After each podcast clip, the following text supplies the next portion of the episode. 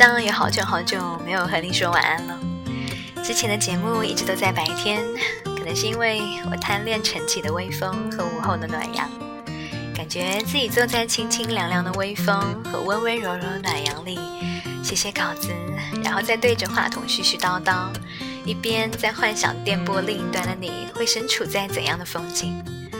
这样想一想，好像这是一件再美妙不过的事。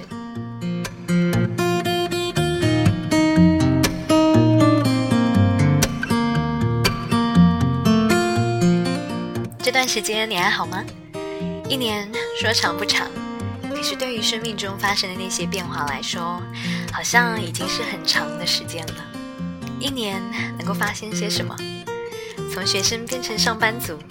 换了一份充实而稳定的工作，从开始到结束谈一场恋爱，去往好几个自己想去的远方。你是当中的哪一个？有听友说我真的很狠心，怎么说不做节目就不做了，而且整整过了一年才回来。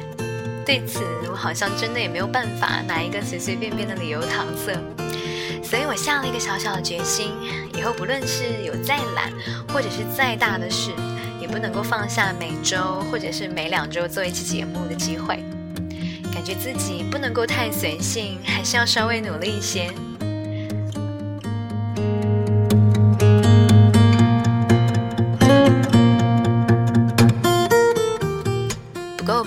的是，最近是我人生中的低谷期。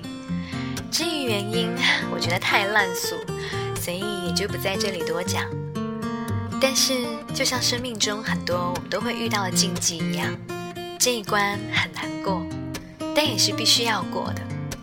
我身边有一本小本本，从事情发生的那天开始，每天最难过的时候，好像什么事情也不能做，只能够对着本子写东西，哪怕是看到让自己好过的句子，抄写一遍也行。于是，每天每天，我都会写下很多的东西，文字中。都是自我安慰，也有挣扎、愤怒、不舍和自责。而我在最难过的时候，好像只有一直喜欢的摄影师燕子写的文字，我能够看得进去一些。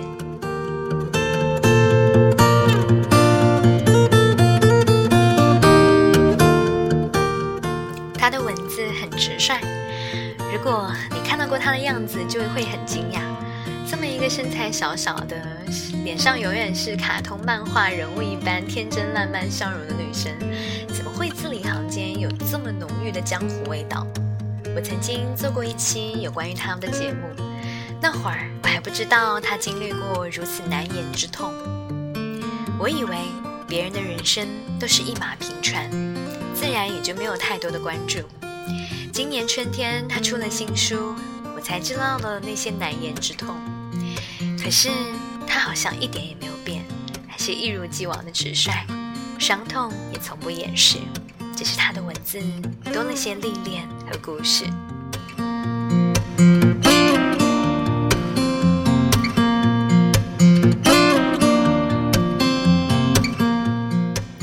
他会说，哪怕海浪翻腾，轮船依旧穿越前行，人生呢，也要拿出这样的勇气。也会说要像霍尔顿一样，在所有的希望和失望里穿行，却仍想做一名麦田里的守望者。经过了十年的风风雨雨，他写道：“每一个好好生活的人，都是自己了不起的守护神。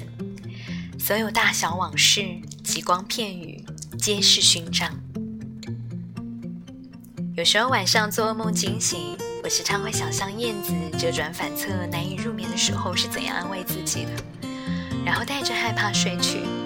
梦里会梦到他满脸卡通漫画人物般灿烂的笑容望着我，就觉得人生还是有希望的，就算暂时跌入了黑暗里。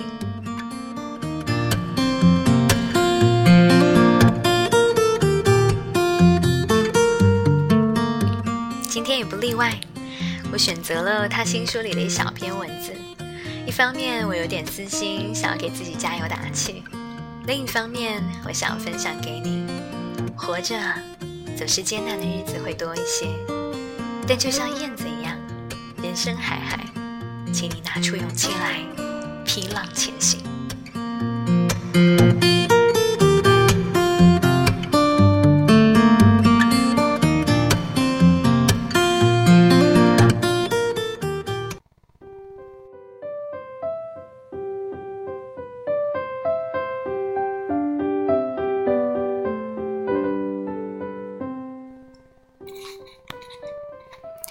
算是极爱吃火锅的人了。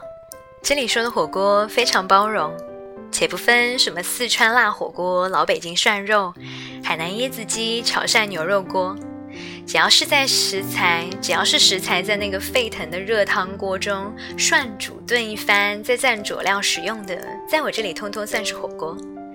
吃的什么食材，投进了何样的底料里，裹取的又是什么酱汁配料都无所谓。总是热热乎乎、大汗淋漓的吃法，让人从心底里觉得团圆和热闹，就算是了。火锅其实，在历史里记载冒头已经许久，考古学中发现的器皿更是把最早的火锅诞生时间拉到了三国或者是魏文帝时期。古话中，火锅又名古董羹，乍一听好像不太理解吧？其实是取了食物投入锅中，咕嘟咕嘟翻腾的声音，真是听着便美味又生动啊！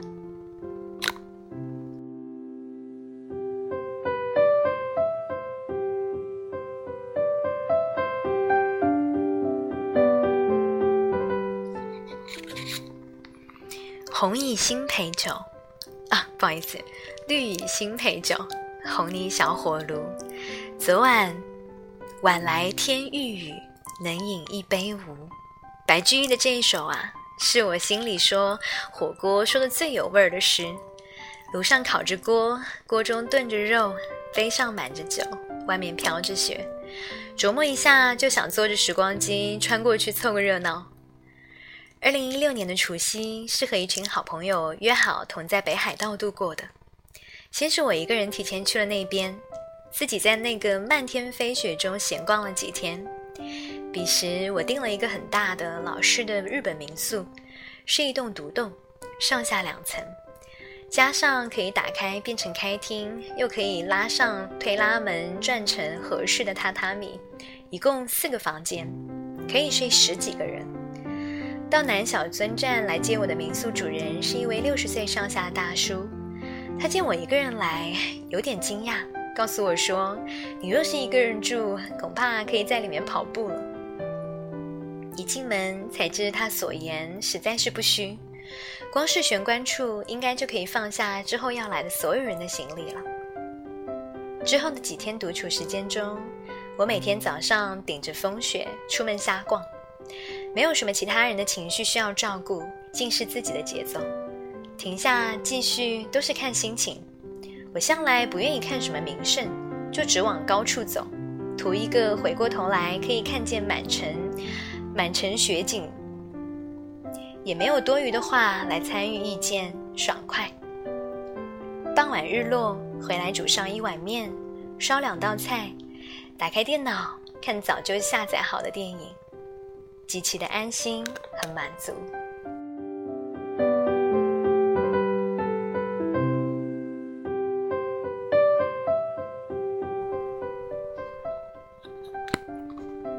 其实我是最喜欢热闹的那种人，但却总是在独处里获得到庞大的快乐。那时这是我经历低谷不算太久，恰是一半朋友不信我也好，见我一个人过年，处处透着关心，藏着小心；一半朋友只佩服我坚强，常常赞我勇敢，夸我积极。而于我本人来说，略显尴尬的时段，我在这白日里可以直接拍温馨家庭剧。一入夜拿来拍恐怖片最好的硕大房子里，好好的思索了一番这个问题：我究竟好起来了没有呢？可见，并不是每个问题作为本人都有明确的答案的。我想，每个人的人生都存着同样的问题，便是所有愉快都是真心的，所有遗憾也不是作假，没有那只有荆棘的路。更不会有全是幸福的选择，但还是总有诸多的纠结，终是因为普世理论中这两者似乎是不应够不应该并存的。其实这不对。于我来说，曾经经历过最绝望的事情，莫过于女儿的去世。之后，我便抑郁消沉了一年多。在这一年多里，我时常失望，觉得重振旗鼓很难，思念也熬人。半夜醒过来，想到身侧曾经有一个软糯可爱的小家伙，便泪流满面，再也无法入睡。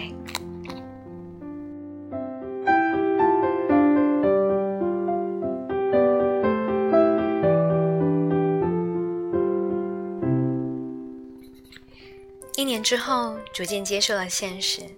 人人都觉得我渐渐好起来了。有一日，我上街，在超市中看到一个女人抱着差不多年纪的小女孩。最是怕这样的时候，又不愿在大庭广众之下情绪失控，忙转身往右拐一条别的路。走了没几步，心绪难平中经过了一家鱼味火锅店，里面传出了一股浓郁的香气，应该是很好吃的吧。我突然冒出了这样的念头。随之一愣，怎么在这种时候居然能够蹦出这般悠闲的想法？方才明白，原来真正的生活中，好与坏的情绪是交替而来的。自那之后，我便做到与突如其来的感触和平共处，哪怕一辈子想起女儿都悲伤，也是应该的，不必强迫自己安然无恙。就像无论是否有心情，好吃的火锅一辈子。都好吃一样。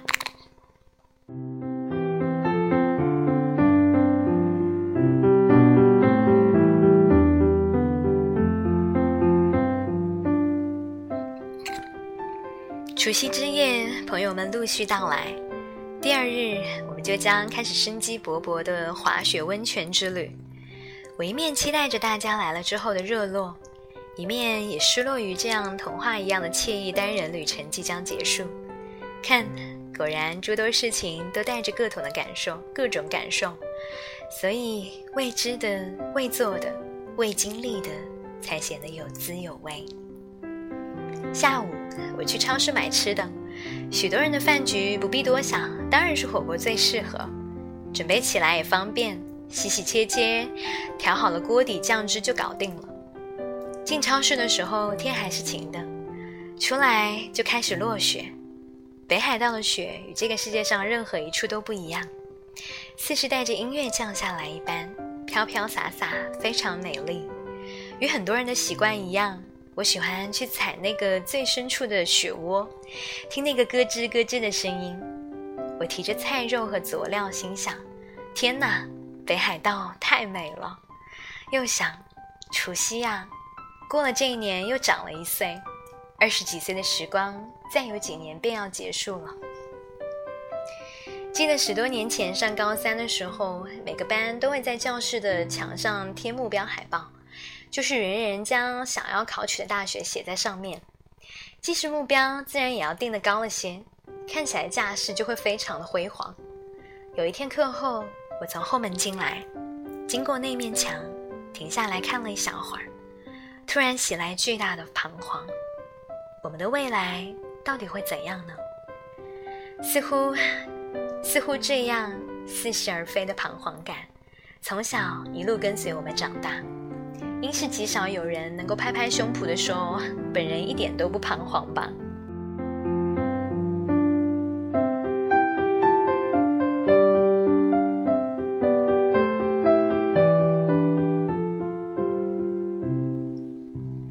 而如今站在这除夕的雪中，不慌不忙地走着，自超市出来，过马路，往地铁站走。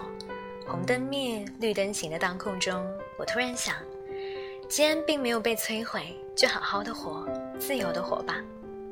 这路上的人都如往常一样匆匆的径直走着，只有我停顿片刻，心里翻江倒海的涌上了诸多往日的片段，很难与人诉说。即使落在笔头上，但就是那个雪落之日，我站在小樽的台阶上，仿佛听到了什么了不起的声音。老老的木门“咦”的一声被推开了一条缝隙，引我去看看门背后的世界是何种光景。我坐在回小樽的路上，心仍是砰砰砰的跳着。回到家，打开了那首《五百英里》，边听边准备晚餐。我喜欢的这首歌是《醉乡民谣》的主题曲，《醉乡民谣》算是一部悲伤的电影，男主角也不讨喜，甚至令人讨厌。但我仍然爱听这首歌，也喜欢这部电影，是因为失败的人生也是人生啊。也许不是所有唱民谣的人都能够成为 Bob Dylan，但什么样的人生都是人生。收到大家的信息说已经到了车站，我就把火开起来，不一小会儿就沸腾起来。我们的古董根散发出了浓郁的新年好味道。中午的时候，我便把暖炉的温度开得很高，屋内非常的舒适。很快有人敲门，我跑过去开门，大家带着一些凉爽的寒意冲进来，上上下下的跑着说：“这儿好宽敞啊。”然后把大衣围巾往沙发上一丢，搓搓手，盘腿坐下来，肉啊菜啊往锅里一丢，火锅慢慢的重新沸腾，推杯换盏，把酒言欢，实在是太幸福。至于别的，明年再说吧。